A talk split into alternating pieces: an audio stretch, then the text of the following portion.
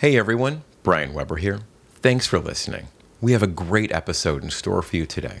Before that, I need to ask you for a small favor that won't cost anything but a minute of your time, and it would mean the world to this show and our guests. Somehow, this show about the founders of the modern cannabis industry is not showing up when searching for cannabis or entrepreneur in many of the podcast platforms. That's obviously a big problem for a show about cannabis entrepreneurs. One of the things we can do to solve that is with reviews giving just one minute of your time to submit a review of this show using the words cannabis and entrepreneur in it will help us get found so we can keep sharing these amazing founders' journeys. For new listeners, I really hope you consider this after enjoying this show. For our continuing listeners, if you can do this right now, I'd greatly appreciate it. Go ahead, hit pause. I'll wait right here. Thank you we were plateauing a bit. I wasn't seeing the growth as fast as we would like. And I said, okay, what am I going to do here, right? Because I'm not doing this just to tread water. You know, I'm doing this to make it exciting. So, you know, we were deciding whether we're going to honestly close the business or, you know, do something else. And when we did an inventory of all of our clients, there were two uh, medical cannabis stores, right? So medical marijuana dispensaries that were spending over a thousand dollars a month. And we looked into it a bit deeper and we realized the reason why they're spending so much more is because they want to communicate with their customers so much more frequently than a yogurt shop or a pizza shop. Welcome to Lit Up, a founder's journey, a show about the entrepreneurial pioneers of the modern cannabis industry and the organizations they're building. Each episode features the founder themselves, sharing their life's journey that inspired the entrepreneur within to create the most impactful ideas in modern cannabis. Hey everyone, Brian Weber here. One of the most important rules in business is to know your numbers. Numbers are part of nearly every business school case study as they help tell a story. Where's your money coming from? Where's it going? Those are the basics. Today's story is about how one entrepreneur, searching for clues to steer a stalled business, was able to read the numbers to uncover their best customers. What resulted not only saved the business, but changed an industry. Jeffrey Harris was already a successful business owner many times over. Always with an eye on the next opportunity, Jeff and a technical co founder set up a new business to help small businesses in South Florida with their loyalty and marketing. After some early promise, sales plateaued, and they met some headwinds for their industry. Not one to waste time on just doing okay, they were faced with a decision to close. They looked at their numbers to help understand their customers better. They noticed their two most profitable customers were actually not in their target market, but were from cannabis. Leaning in to learn more, they realized their loyalty and marketing technology is perfectly suited for cannabis consumers. A quick pivot to cannabis brought explosive growth, not only turning around the business, but changing the industry. They are now the go to name for cannabis loyalty and marketing engagement Please enjoy the founder's journey of Jeffrey Harris, co founder and CEO of SpringBig. Jeffrey Harris, uh, co founder and CEO of SpringBig, uh, thanks for joining us today. I really appreciate your time. Thanks for the opportunity. Excited to be here. Absolutely. Um, so you're joining us from Boca today. I know we had a, a little bit uh, pre-chat. You've had a lot of press. You guys have been in Forbes. You guys have been in Benzinga. You guys have uh, uh, New Cannabis Ventures all over the place. You guys have had a lot of news lately. Um, just to give our audience an update, if they don't know what SpringBig is, uh, could you give us the most recent stats on on you know what you guys do and, and some of the stats? Yeah, the sure. Company? So so at a high level, SpringBig is a software company that uh, provide software to cannabis retailers and cannabis brands to help mm-hmm. them uh, design and manage their customer loyalty programs. And then through those loyalty programs, build uh, a marketable database that they can then use to market to their customers via SMS, MMS, email, etc. So, I you know a lot of times people call us a, we're not really a CRM. We're more yeah. of a I call us a loyalty and digital communication software platform. Yeah, and that's your. It's beyond just replacing the the punch card for coffees. You know, from from, from back in the day, it really has evolved uh, to utilize a lot of the tech. You guys have been on fire recently. Um, the Benzinga article or the New Cannabis Ventures article referenced you guys had about 5 million customers in, in June of 2019, and you guys were past 12 million uh, as of this January. Is, is that right? Yeah, and I think we're at about 22 million now. So, yeah. um, but it, you know, I think that just speaks to the value of our software platform because mm-hmm. they're really not our consumers, obviously, right? They're really the consumers of our retail clients that. Yep. And I guess because, not I guess, I know, be, due to the, the value that our software provides, yep. we're lucky and fortunate to secure a lot of the larger retailers uh, in the space, which obviously bring with them larger customer bases. So that's where it comes from you sell it to an MSO and you have an immediate deployable. Correct. Base. Yeah. So, like, yeah, for example, we just you know, we just signed an MSO uh, like a couple weeks ago. It added 50, 60,000 clients, right? Yeah. And then and they and the nice thing about what we do is because a big part of it is is getting more and more of their customers to sign up. Yep. We have a bunch of tools that help them do that. So, you know, we help them build their database pretty quickly too. So not only do we pick up nice database sizes, but we help them build it organically. Yeah, I then work through that. So nobody wakes up, you know, after college and is like, you know what, I really want to I want to start a loyalty company in cannabis. Yeah, um, true. There's a journey that people get through to be there, and you know, there's certain parts of people's personalities that that uh, pull them toward what they do in this industry. And a lot of part of this show is is really understanding the founder from a much deeper level. So I like to start off all these interviews with a brief intro, but definitely going back and the most I couldn't find much on your personal background. The oldest thing I could find was on your LinkedIn that you went to Yeshiva University, but on right. this show we like to go even further back. okay. Um, and I would love to hear about your folks. Like, where did you grow up? What was your family yeah. life growing up? Where sure. did you? Uh, where did where did young Jeffrey start? Even before that, so time? I grew up in uh, in a town uh, in Rockland County, New York. So uh, about 45 minutes to an hour outside of Manhattan. Mm-hmm. Uh, spent most of my childhood there. In fact, all my childhood there. We moved there when I was three. What, what town was uh, it? Uh, Monsey, New York okay. was the name of the town. Um, so, you know, Spring Valley is a little bit bigger. Uh, and then, you know, Monsey was adjacent to, is adjacent to Spring Valley. It's a bit smaller. Okay. Uh, yeah, my, my mom actually went to school and be and started a genetics business. Uh, her and two partners became. Uh, she was a genetics and a master's in genetics. She was like the counselor. They had a lab person. They had a doctor. They built a really interesting genetics business when I was growing up, where uh, they became like the genetics department of a bunch of different hospitals in okay. Queens and and Manhattan and Long Island and things of that nature. Because at that point in time, genetics was just really getting started. So they outsourced the genetics department. So to like a whole bunch of hospitals, they outsourced it to, to her company. So, mm-hmm. so she was uh, a very, you know, very successful businesswoman and sold the business at a, at the right time. And, uh, and, you know, so she loved it. She had a great time. And my dad uh, actually started off as a salesman for IBM. Okay. Um, which was also then, up in New. That's a yeah, huge. Which is in company. Westchester, and then after that, he you know got into uh, we had moved to Israel for a couple years, mm-hmm. uh, just for a different family experience. And when we came back, uh, a very good friend of his asked him to join uh, his vacuum cleaner bag uh, manufacturing business. So okay. he thought it was a good idea. He did it. They uh, they worked hard. They they built that business up, and then they sold it.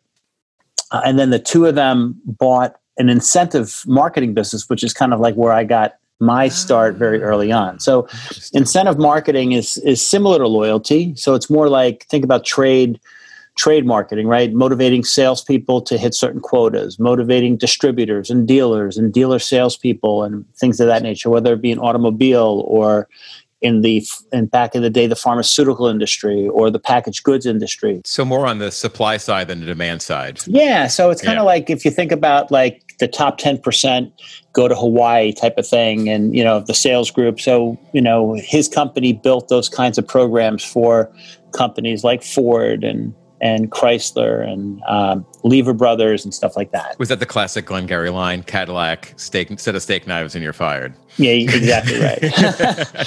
and I I started working with him in college, and then after school, I decided yeah. to go work for him full time. Okay. And I started out in the sales group, so I became like I always tell everybody when I talk to them, I'm I'm a salesperson by trade. That's so that was your that was your first in. that was my first my first full time job. Yeah, Okay. and and it's Was your I- mom more I- on the analytical side of things? uh, not me personally. So Oh, okay. Yeah. I mean, I, I try to sound smart, um, Yeah. but but really, I'm more of a. I mean, my forte is selling um, Gotcha. and understanding how to how to create opportunity and and from a sales perspective. That's really what I learned how to do. So you definitely gravitated more to your your dad's side than than than your mom's yeah. So you know, Yeah. yes, for sure. Yeah, she's Yeah. more of the scientist, and he was more the salesperson. I was gravitated in in that in that context more to him in terms of what I learned how to do. When you were growing up, um, did you have any early entrepreneurial things? If you were definitely gravitating more to sales, were you out? Zero. Is nothing. Zero. I mean, I used to love to play basketball and Yeah. like I was just a normal I was just a kid, right? Just just playing sports and getting in trouble. Okay. What was what were some of your early jobs? What did you gravitate to that you really resonated with you? uh, no, so when I when I when I started working for my dad, I started working as a sale. This is an interesting story, actually. I started working as a salesperson uh, in New Jersey, which is where we were headquartered. Okay. and he was opening up an office in LA. And and about three weeks before the office was actually supposed to open, the person that he hired to run that office uh, basically told him he changed his mind and he wasn't going to come aboard. Ooh. So he walks into my office and he says, "Jeff, what do you think about Los Angeles?" I said, "Well." It sounds great. I've never actually been there. And he knew I had never been there. And he said, Well, pack your bags. You're moving. And I said, What? and he said, You're going to be the regional manager for LA. I said, Okay. Um, Fantastic. Was that yeah, that was so- a tell, not a sell, right? Like he was yeah, just that was like yeah, that was not like he wasn't asking. He was basically saying, you know what, we we've already spent all this money to open up this office and set up this distribution system and all that other stuff, and we need someone to go out there and run it and sell it. So I moved out to LA, opened up the office, built the office up, lived there for about four years, and then we actually were at a place now where we could hire someone else to to c- continue. And he moved me back to New Jersey to to run sales nationwide. and this Um, was this was for the the incentive marketing, right? Not the the incentive marketing, not- nothing not to do with loyalty. bags. Okay. Yeah, and then and then a couple years later, he he made an acquisition of a company in Chicago, Mhm. and it doubled the size of the business, which was great. And and we decided that we were going to make Chicago our headquarters. So we were moving the New Jersey operations to Chicago. So Mhm. slowly, we all started moving to Chicago. I worked on the sales side. My brother, who was also part of the business, worked on the operations side. So we all slowly moved to Chicago. Um, so your brother was more like your mom then. yeah, he was more operational. Yeah, Okay. for sure. Was it just the More- two of you? Was this the whole? Was this and the my whole, sister as well, but she she wasn't really working there. She actually is a lawyer. She was the one who actually she was the smart one in the family who actually got the advanced degree. as long as you um, followed your passions, you're all the smart ones. Yeah, hundred percent. Um, so we moved to moved to Chicago, started building that business, and I was running sales and marketing for this company. And then I had this idea of like, well, we already have all of these services that are in place. So whether it's for incentive marketing or for loyalty, all the back end services are pretty much the same. So Mhm. I said to my dad, I said, why don't we start a loyalty division? And you know, and we can go after credit card companies that are running loyalty programs. We can go after mostly banks that we were looking to go after at the time. And he said, you know what, sure, let's give it a go. So and this was um, around when? this is 96. So I found my replacement in sales and marketing and I started up this loyalty division. It was me and one other guy that I plucked from another area of the company and we started it up and we started making a little bit of traction. And then as you know never nothing ever goes as planned. Then about a year later, um, he had an part, though, opportunity right? to sell the business, Oh, uh, which was a nice opportunity for him. So you know, I told him, yeah, you should definitely sell it for sure. It's a good opportunity. And I also asked him, I said, listen, this business at the time was doing less than $2 million a year. Okay. I said, can we spin, can you see during the sale if we could spin this division out and I'll just take it and run with it? And he got that done. He was a pretty good salesman too. So he got that done. And, and then like, you don't want this. 90 You don't want this extra little pit here. yeah, you know, you- pretty much it was like two, thou- two million. It's losing money. What do you need it for?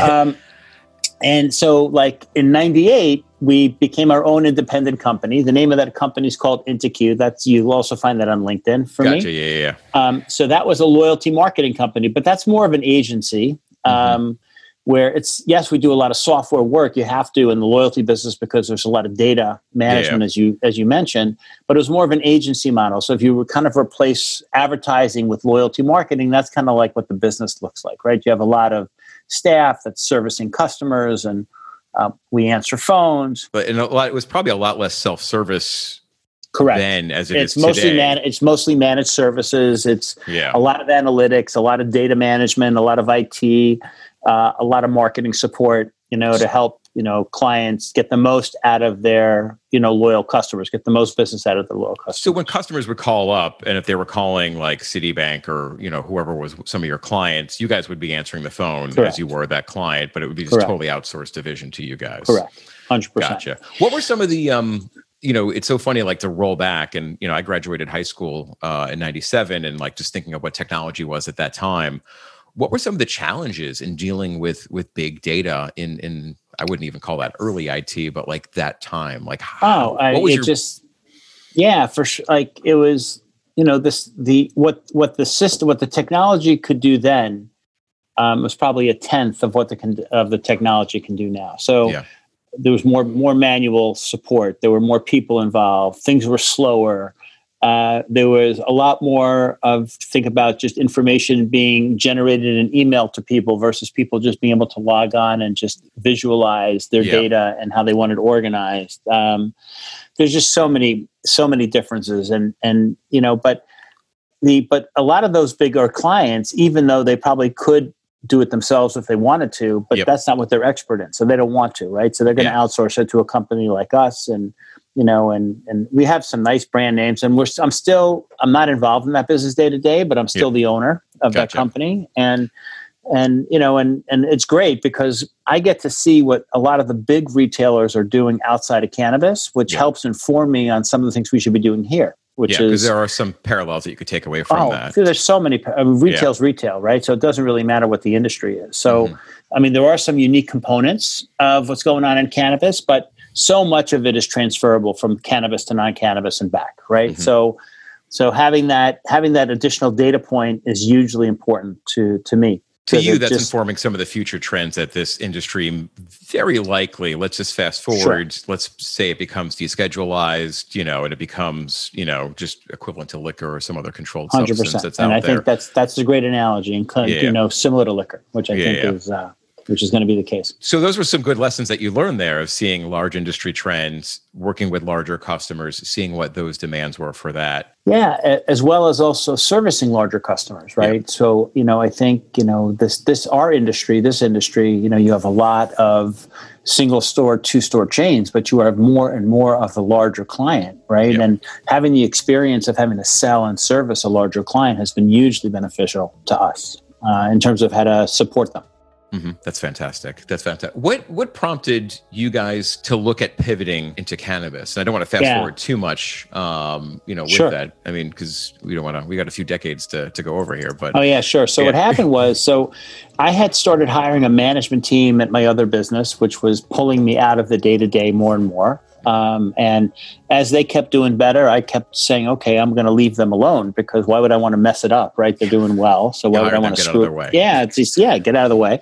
Um, you know, people don't want like some part-time guy, you know, popping in there and parachuting in and like, you know, messing up their whole system that they got running. So I said, That's okay, a, time for me to move on. Who taught so, you that lesson, by the way? That's not always an easy one to, uh, to learn with. No, it was boundaries. kind of you know, it was kind of, I, I'm I'm sure my dad to some extent, but also yeah. I got to. It's kind of you know common sense. What I I do try to pride myself on, you know, being you know looking at what makes sense from a common sense standpoint and trying to listen to what the common sense tells you. And when you have really really smart people that you know, and you could see the things that they're doing that I wasn't able to do. I said, you know what, I'm just going to let these guys go, right? Yeah, and then, and you know, I'm here to help them if they need help, but I'm here to check in with them on a regular basis to make sure things are going the way they have. They told me they were going to go, but other than that, let them do their thing. Um, so we had started Spring Big in 2014, not for cannabis. We actually started it for small business, for the yogurt shop, the pizza shop, the nail salon, the hair salon, and I wanted to do it a little bit differently. So I wanted to do it from a software vantage point versus a service versus an agency vantage point. Mm-hmm. So we kicked the business, and I was living in Florida at the time. We had moved to Florida, so I was living in Florida at the time, and I said, "All right, let's get this thing going." So we, I took my CTO from InterQ, who wanted to move down to Florida anyway. I said, "Okay, you want to change of pace too?" He came over with me. Mm-hmm. He had the technology built, um, the first evolution of the technology, and we went ahead and started selling it here in South Florida, and we picked up a few hundred accounts, you know, within a year, year and a half, relatively short period of time. And you're, you're focusing on super small. Yeah, so we're focusing shop. on the individual yogurt shop, the individual diner, Oof. guys like that. And so you, that must have been very different from selling to Citibank or very different. And I wasn't doing the selling. I was kind of we were hiring the salespeople and letting them do it. Um, and then what we found as we kept growing, you know, the initial phase of growth is always really exciting, and yeah. and but then what we found too that we were running into a couple of problems. One problem we were running into was that the amount we could charge per month was just not, and we were we could charge between a hundred and two hundred dollars a month. Mm-hmm. And I said, okay, for us to make this thing really successful, we're going to need 10,000 clients, right? Like, you know, it's like, you know, we're going to need a lot of clients, right, to do this and which led to the second problem, which is in a lot of these small businesses, the owner is not in the shop very much. Yeah. You know, they have service people in the shop, right? The person that usually serves you your frozen yogurt is not the owner. Yeah. Um, and the owner may have, you know, two frozen yogurt shops. They may have another shop, and they're running around from shop to shop, and they may be there a couple hours a day, if that much. And you know, but they're the only ones who are making the financial decisions. So we could. It was hard for us to get to the decision maker to buy the service that we were offering. So I'm fast forwarding now to 2016 and you know we were plateauing a bit. I wasn't seeing the growth as fast as we would like it to, as we would like. And i said okay what are we going to do here right? Because i'm not doing this just to you know tread water to you know i'm doing this if we're to make it exciting. So you know we were deciding whether we're going to honestly close the business or uh, you know do something else. And when we did an inventory of all of our clients there were two uh, medical cannabis stores right? So medical marijuana dispensaries that were spending over a thousand dollars a month. And we looked into it a bit deeper and we realized the reason why they're spending so much more is because they want to communicate with their customers so much more frequently than a yogurt shop or a pizza shop and stuff yeah. like that. So we had looked into it we had researched the industry. Um, our family actually had invested in uh, in a in a medical cannabis company out of Chicago because we had some ties in Chicago. I'd contacted a couple of the guys from that company, talked to them about what our software did and and what they thought about us pivoting into cannabis. And you know, we got thumbs up from pretty much everybody we spoke to. They said, you know, at the time there was one company that was by far the leader in the business. Baker Technologies was the leader in the business at the time, and they said, listen, there's this company Baker out there, but you know, there's room for more than one company. There, there can be Coke and Pepsi, and they could do yeah. amazingly With Coke and well. Pepsi, I yeah. use Lyft and Uber. Right? There's okay, always yeah. like, and I always say to people, I said, if I'm Lyft, um, if I'm Uber, I'm really happy. If I'm Lyft, I'm also really happy. Either yeah, one, I'm really you're, happy. You're doing fine. So, yeah. So we, you know, so we made the decision that we were going to pivot to cannabis, uh, effective after New Year's break of December 16. So. Mm-hmm we left, I don't know, December 20th, whatever it was, December 22nd for the holiday. We came back January 2nd, January 3rd. We said, okay, that's it. We are only focused on cannabis stores. We are not focused on, we're not going to throw anybody off the platform that's on it, but we're not selling, we're not going to sell one new yogurt if shop. anybody pitches shop. me a Froyo in here, you're fired. right. If I see a new Froyo store, you're out here. Um, and, and, you know, and it, it was 2017. So now yeah. what we're talking, almost four years ago and it was yeah. like it doesn't feel like it was that long ago but it was really long ago. And it, it was just so much green pasture. You're in a sea of you know a ton of me toos even with some of your unique software offerings. That was such a crazy decision that you came to. What was it like you know i mean i know you said you spoke to some friends was your, your decision process really just like that? It was like we're going to close or we're going to go to cannabis? And like was that it? What did that like decision look like? It was pretty much it because like i was self-funding the business pretty much. We had some small outside friends and family investors but mm. That money had come in already and we weren't asking and i didn't feel right asking for new investment because i didn't really know the direction of the business right? So yeah. i didn't think it was the nice thing to do to, to go to friends and family and say hey listen i know you invested once or there's new guys and but i'm not really sure this thing's going to go. So yeah. you want to give me money it didn't feel good to you me. you can't so, go in there with confidence. Yeah, yeah and i just felt like you know i wouldn't put my money into that kind of opportunity. So why would I ask anybody else to put their money? But it was our business. It was our business. So I said, you know what, I'm going to do it for a bit longer. There was just something. It was, it was really weird. There was just something inside that said, you know, I think we got something here. I think we got something here. I'm not sure what it is yet, but I think we got something here. That was kind of like that little voice in my head talking and telling me that. And and when we finally looked at these at the analysis and we saw these two cannabis stores, and I spoke to these friends of mine who said, Jeff, you don't understand. There's just like, you know, thousands of stores that are going to be opened up, and there's like very little competition in the mm-hmm. space. I said, okay, we're going to try it. And then we pivoted the business and you, listen, you, lose you lose a year and some extra money like you know what's the yeah, worst it was, case scenario, it was, it was right? a shot right it was we had already invested so much money right it was a shot of investing a little bit more to see if it worked and and you know i guess right decision good timing um, you know, also where you know I think we're we know how to run a business like this. You know, we we just needed to find you know what's the pathway to get customers right in a in a productive way, and that started happening pretty fast. So to the point that you know, fast forwarding to like November of seventeen, you know, we had built we probably had over hundred customers in less than a year in nine months. Yeah, it was like we were getting 10 12 a month right so we had like 100 customers and that allowed us to start going out to the outside world to raise some money which uh, which we did which was our first what I'll call our first like real outside round. So we had we had one other after I like July after I saw that it was starting to really go.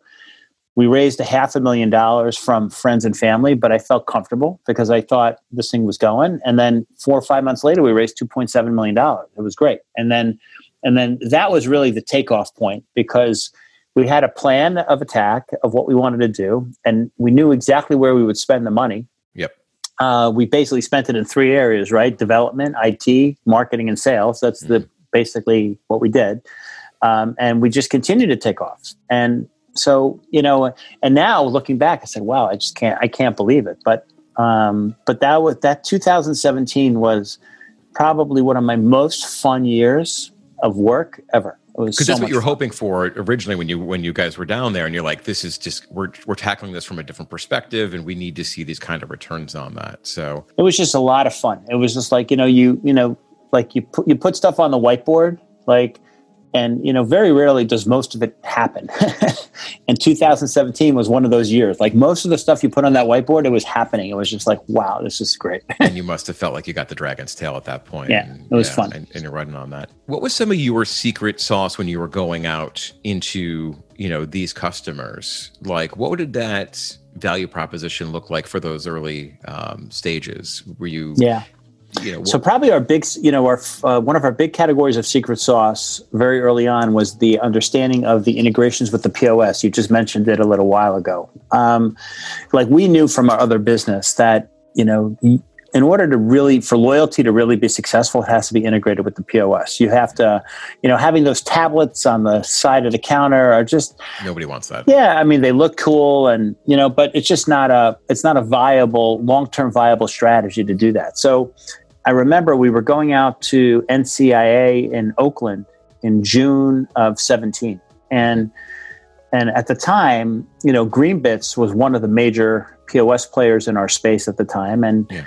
I just I kept bothering their CEO until he gave me a meeting. And and we drove out to San Jose and we had a meeting. And uh, that meeting went well to the point where he agreed to integrate. And our first POS integration was Greenbits in November of 17. Nine months in, you know between no froyo and you got your yeah. first integration right first there. integration and that was a takeoff point because you know they were very you know greenbits was super strong in the northwest which was a very strong cannabis market to begin with oregon washington those markets and and then what we did is so we integrated november 17 and then we hired our first full-time salesperson in washington in january of, of 18 And with this integration that nobody else had other than us, it was just take we just took off there. And and Washington is still, if not our strongest market, one of our strongest markets for sure.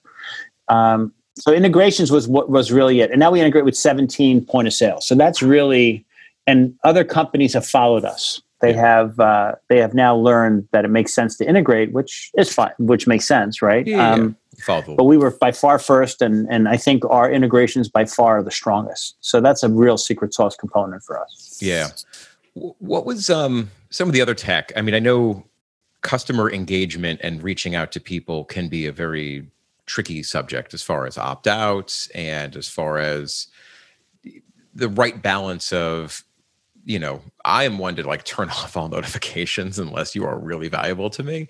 Um, how do you, how does your tech help customers find that right balance there? Yeah, so we we provide them with a lot of segmentation. So hopefully, you know, if we're if we're training our clients correctly and they're using the software correctly, they are not, it's not one size fits all right so they're sending messages to subsets of their database based on what's most relevant to those that group of customers so we give them a lot of opportunity but also cannabis is a bit different like yeah. you know they're you know the cannabis consumer is a very deal hungry consumer mm-hmm. you know they're they understand i think the cannabis consumer has figured out that there's a lot of competition uh, and cannabis retailers are vying for their for their visit, um, and they're putting out a lot of promotion. So, so a lot, you know, a, a lot of the most customers, as long as you are giving them content in those messages that um, is interesting to them, to your point, right? And, and what I'll say interesting, interesting in this world right now are what's the deal today? what's the offer today? Um, if they're if they're getting that, they're not opting out I mean, like you will have in Las Vegas, you have much bigger opt outs in Vegas because you have people, you know, pre uh, the pandemic that we're dealing with, you know, people would go to Vegas for four days or five days, right? And they would go to a store and they'd sign up for their, you know, their marketing program because for the next four days they want to see what deals are there, right? And then they go home and then they, they get that next text and they anymore. say, you know what, I'm going to opt out of this thing and I'll opt back in when I go back, right? Yeah, what do I need to get my Vegas text when I'm in Chicago or New York or wherever else I am? Um, but like, you know, Cal- Washington, Oregon, California, Florida. Florida's a huge, a huge marketing uh, state when it comes. Maryland, you know, they're and every what i found interesting is every state because in our in our industry you know it's a state by state situation. It's mm-hmm. not a because it's not federally legal. Every state has its own culture its own personality when it comes to marketing. Like yeah. you know florida has a personality of you know two three four times a week i'm going to market to my customers. Arizona washington maryland are three every day seven days a week they market them. Yeah, it's, un, it's, it's wow. It's and like those are things that you learned over time. Yeah, yeah. They and you know what? Ha- and you know, normally what happens is you have like, you know, one of our clients in Maryland, you know, started like this daily texting program, and then their competition started to do it, and now everybody does it. And lucky for us, we have about 85% share market in Maryland. So we there's a lot of texting going on in Maryland. Same thing in Washington. Like, you know, so what you find is you find successful stores, like stores that want to get ahead of everybody.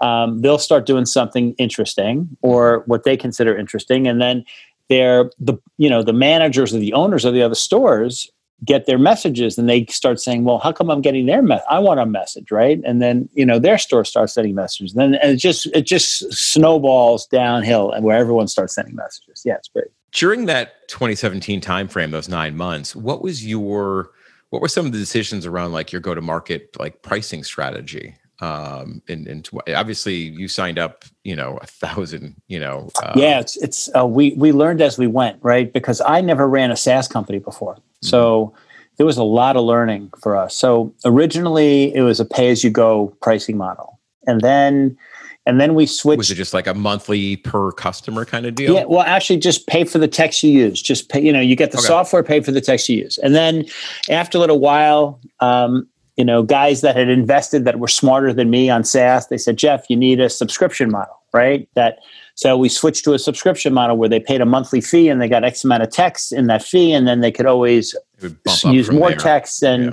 either bump up the, the, the package or they could use more text and pay a la carte for the additional text. Mm-hmm. And then, but we were doing that on a month to month deal. We didn't have contracts. And then one of our guys said, um, Jeff, you need contracts. Like you want to lock them in for 12 months. Is this all said, within this nine month period? Yeah. okay. um, yes, all within this nine months. Okay, yes, so this is a lot. so we we went we went from a per text fee yeah. to a monthly, you know, subscription package, no contract to contract, all within like seven months. Oof. Yeah, and and and then we started and and we started seeing, you know what, people are going to buy it right? Yeah. Like I was always like, we're the new guy in town. Are they going to buy it? They were buying it. I said, okay, let's go. And and we just actually, it's funny. We just changed our pricing this month. Um, you know, I think for the third, maybe the third time. So we we don't change our pricing that okay. often. You, you, calm down after that. You're like, okay, yeah, let's, let's, just let's just stop. But we added so many features that we said, you know what, you yeah. know, there's more value here. So we want to, you know, just modify our price a little bit. So we changed. But yeah, that that's what I'm saying. 2017 was a crazy year, just in terms of you know growth, in terms of learning for me. Right, I just learned so much that year, and and I as a like as an individual business person, I always say, hey, if there are people that are willing to help you, take the help. Like yeah. you don't have to do everything everybody says, but why wouldn't you take the time to listen to someone who knows better than you um, and and you know and we we're very fortunate that we have some really smart really smart advisors really yeah. smart board really smart advisors that help us that was actually my next you know it's always a great founders question that i want to know is like during that time frame you obviously you, you caught something and you knew that you caught something that's super hot how did you bring in that? I mean you're on fire things are growing crazy. How do you bring in that team during that time that you're just so insanely busy and and, and have those people there? Uh, so i like i think it's relationships right? So like one of the guys that invested in the friends and family round introduced me to a fund that this is another story that was the fund was going to lead our seed round mm-hmm. um, but then at the last minute they had to back out because one of their limited partners didn't want them investing in cannabis tech so mm-hmm but as funny as that goes, so the guy calls me up. He says, "Jeff, I'm really sorry. Um, we can't submit the term sheet." And I said, "Oh, you." I was so upset. so so like, "Oh, really?" Because like they were the perfect partner. This guy was great. Um, we had worked on it for months, right? So it was like, but he said to me, "But don't don't fret." And then literally um, a week and a half later, one of his other one of the fund's other limited partners calls me up and says, "Hi, I heard you're, you know, you're looking for someone to lead around in cannabis tech. Let's talk. Now, this guy was a very, very successful um, entrepreneur, and he had his own fund that, as well. And literally, after two phone calls, the guy said, "Okay, Jeff, do me a favor. Take out the fund's name, put my name, send me the term sheet. I'll sign it." Copy paste. Wow.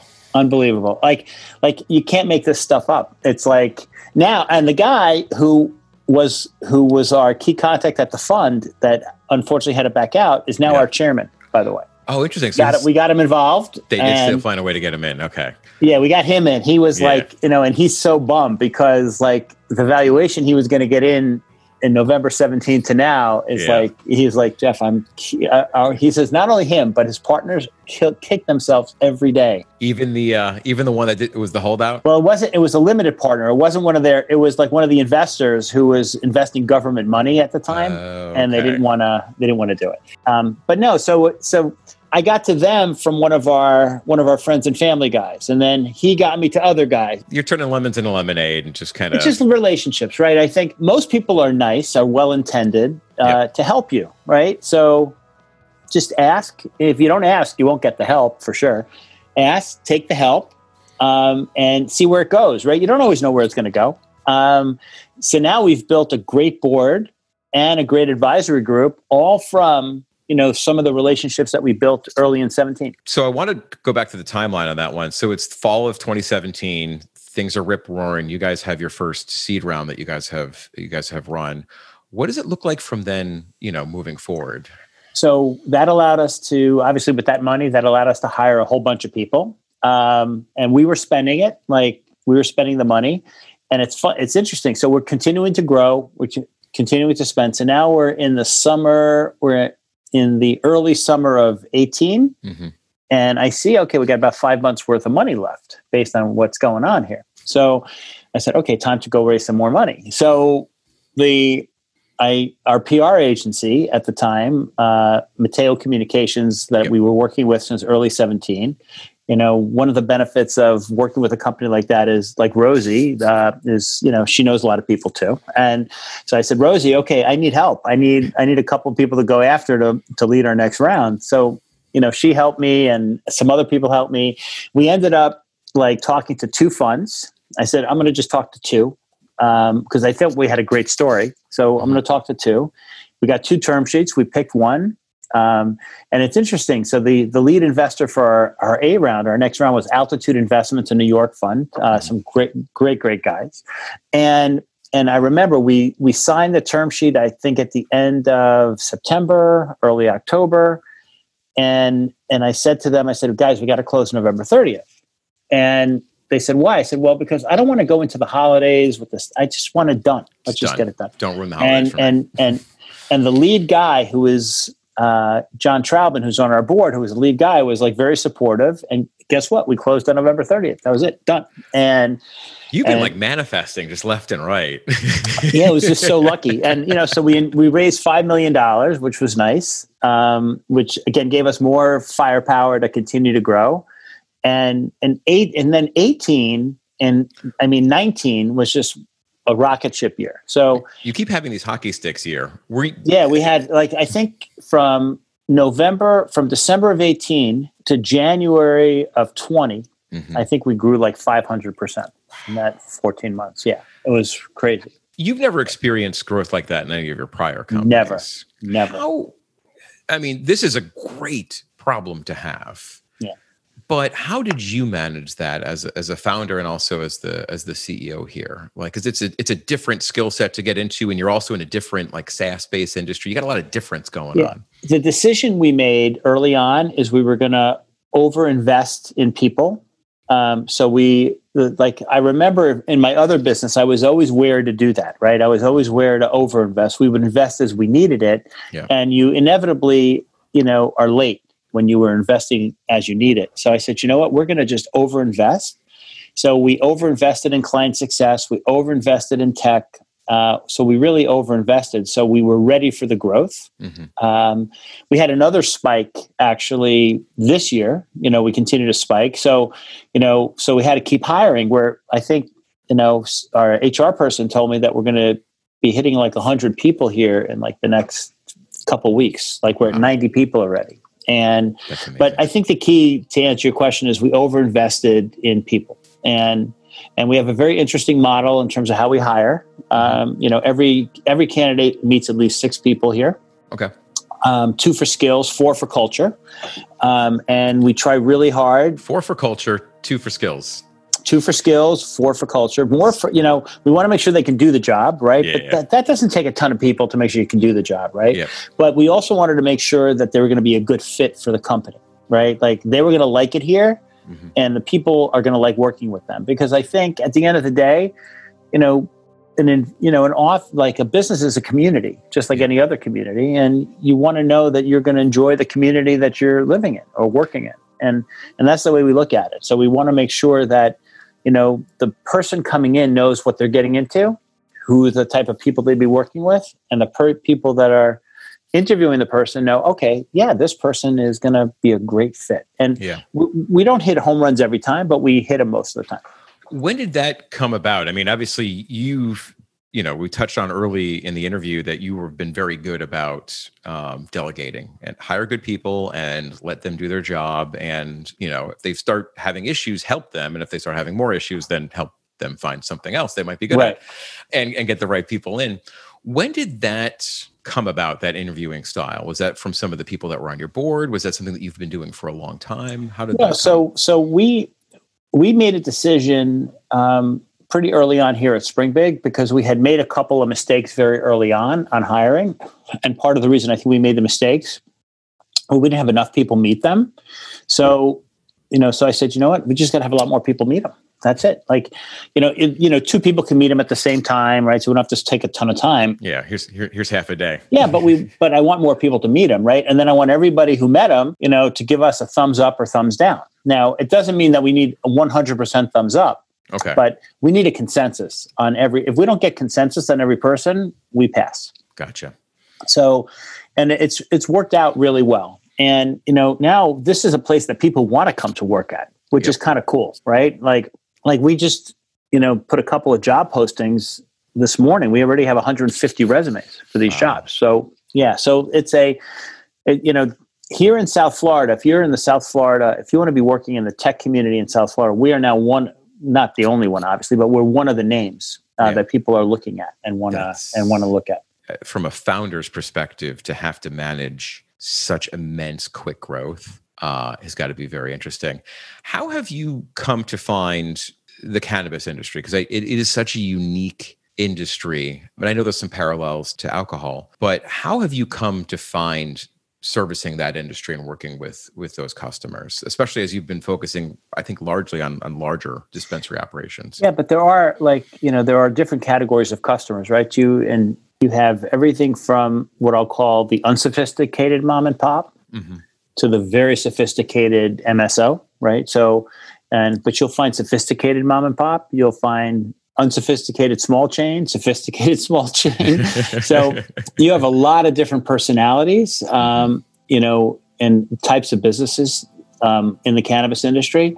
Um, I find um, there, I find I find people in cannabis retail in particular to be very, very overwhelmed. A lot. I think there's a lot of moving parts for them. Yeah. Um, there's more moving parts in a cannabis retailer than there would be in a non-cannabis retailer when it comes to inventory, inventory management, reporting, state. That you know, so there's more stuff happening, um, and and you know, some some of them do it really, really well, and if staffed up correctly, some of them don't do it so well. So, so uh, the so I think it's it's a little less Wild West than it was a couple years ago. Yeah. but it is still Wild West, and and you have to be prepared uh, to interact and deal with very a lot of different types of personalities. Usually in the non-cannabis space, if you're working with a certain segment of customers, yes, everyone has their unique personality, but they're pretty much going to be the same. if you're selling into ADP or Paychex, they're going to be like you're going to get a similar person at that at that role that you're. Yeah, and, you- and you know they're structured. They're structured in a certain way. They have the right kind of talent in place.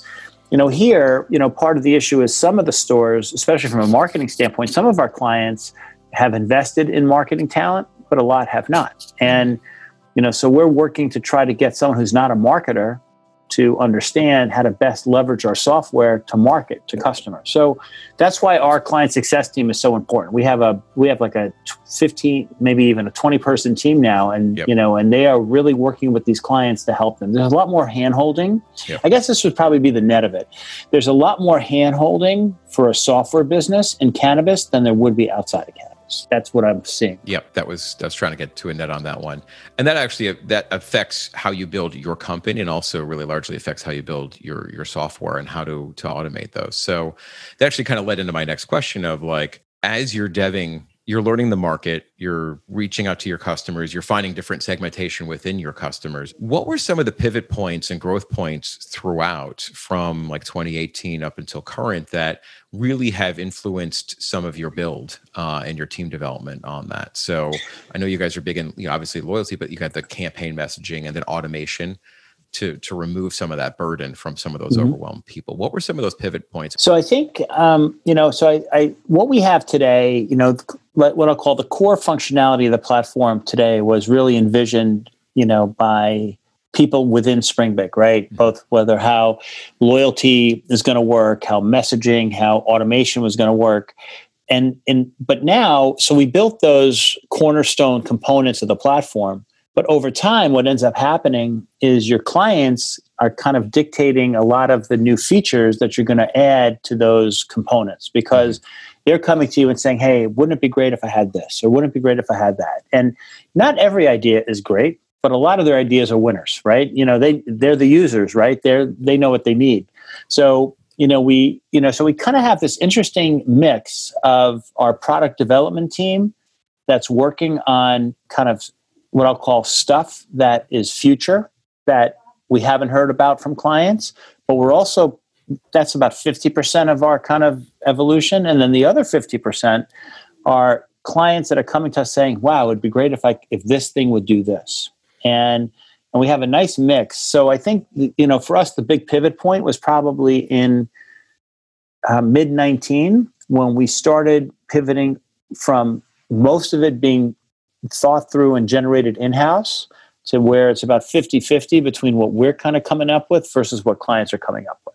And and one of the things we get good scores for is you know clients say we listen, and I think that that's really important because you know at, at, as the clients get bigger, like you know either you're going to listen to what they need or they're going to go somewhere else. They're going to find somebody else who is listening yes. Yeah or or they'll do it themselves or whatever right? So i just feel like it's really important for us as because that's what's going to end up happening in this industry you know the big guys not every big guy but the big guys are going to buy the small guys. That's what's going to end up happening here. So you have to make sure that they our bigger clients understand that we are all ears on what they need. And not only are we all ears but we'll get it done for them it's important to find that balance and be able to filter those things in. Uh, and I've worked with a number of companies that don't.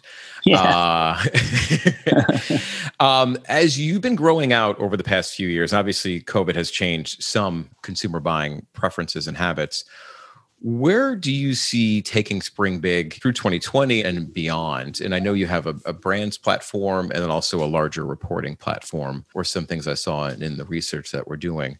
Tell me a little bit more about those and, and like some of the roadmaps that you see for for for where you're going to take this. Yeah. So our next our next big thing is our brands platform, and and we actually started working on it in February of 2019 is when we started working on it, and and here was here's why we started working on it. So brands were coming starting to come to us saying, "Hey, can we get on your platform?" And we would say, "Sure." Um, but tell me about your database. Uh, well, we really don't have a database yet, right? They haven't built a database yet because in our industry, it's difficult for brands to connect directly with consumers. They don't have the same tools that they have outside the industry. I said, so we said, okay, let us think about how to help you do that. And then we had retailers coming to us saying, you know what, this industry is getting more and more competitive. I have to spend more and more money on your platform, which is great for us, but. Yeah.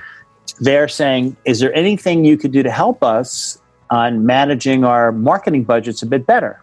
And we said, ah, we, see, we saw a connection. So the idea was we said, how about if we give brands the ability to serve up content, their content to our retail clients? And if our retail clients actually take that content and include it in their messaging to the consumer, the retailer will get a discount on their message and the brand gets their content delivered directly into the smartphone of the consumer from a trusted source from the retailer right? So you get a third party win on all that. Yeah so instead of the brand having to work around the retailer and building up their own database they just work through the retailer like with the retailer. And we we literally did a 100 interviews with brands and retailers to to fine tune you know okay retailers what would you find valuable? Brands what would you find valuable? And we and we got it to a point where we thought we had nailed it where we understood the value prop for both sides. We launched it in beta in the probably the worst month ever which was march, march 2020 yeah. is when we launched it in beta. But we say you know let's just go. Let's just launch it. It's beta anyway. We're just here to learn. You know we just yeah we just we picked five brands and a few retailers and let's just do it. And and we learned a lot in the three month beta. And and now, and we launched it in Colorado and California first in June, and then we just launched it in Washington uh, as well. And and September now, just to give you an idea, in the first week of September, we did more brands revenue than we did the whole month of August. So it's it's trending the way up. Okay. And and what's really exciting about it um, is that you know that gets back to that 22 million reach that we talked about. Like mm-hmm one of the differentiators, one of our secret sauce components for brands is our reach, right? We just have so many consumers on the database. So when a re- when a brand wants to get their message to consumers, there's no better place to come to than us. Yeah. And if they want to get their message in the smart in the text feed of the smartphone of the customer, we're the only guys who can do it for them. So so we have some big names like, you know, Pax and Flowkana and CannaCraft and you know, we have some guy, you know, we have like 35 40 brands on the platform growing every day which they're saying, wow, what a what a gift, right? Like yeah. they can finally get their message directly to the cannabis consumer. Uh, they know they're active. They know they they spend money. Directly to them. And then the retailer saying, wow, if I if I take one of these brand campaigns every week, I'm going to reduce my budget, my cost by X because yeah. we give them the message for free. So, so, everybody's helping everybody on that. Yeah, everybody's helping everybody else out. So that's like a big push for us. And I actually talked talking about the analogy to liquor. I actually think brands will have more money to spend than retailers over time mm-hmm. in our industry, where most of the marketing money in liquor, alcohol goes is from the brand, not as much from the retailer. I think the same thing will happen here.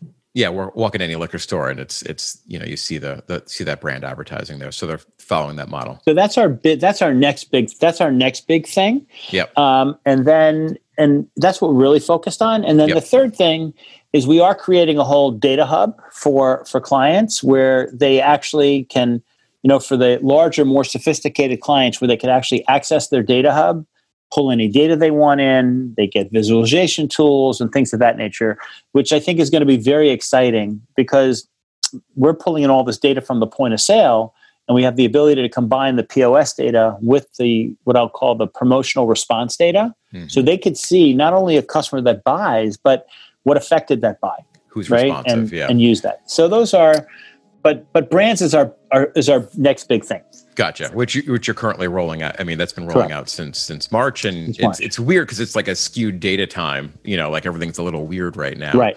Um, but you're doing that. I know you guys just announced, um, which I think was going to be your hopefully last round of funding. You had mm-hmm. um, uh, 11.5 was it 11.5 mm-hmm. million? 11.5 million yeah. And that was in in august. Is that to fund some of these initiatives right now uh, yeah. to, to really get those off the ground? Because i'm assuming it's a tremendous amount of dev time into those.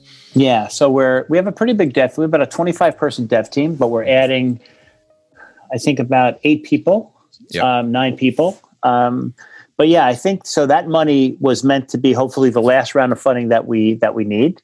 And it's primarily to drive our brands platform, uh, as well as to have for future. And we have some additional, some new ideas that we're working on that we wanted to have the funds available without having to go back to the market to raise it. So, gotcha.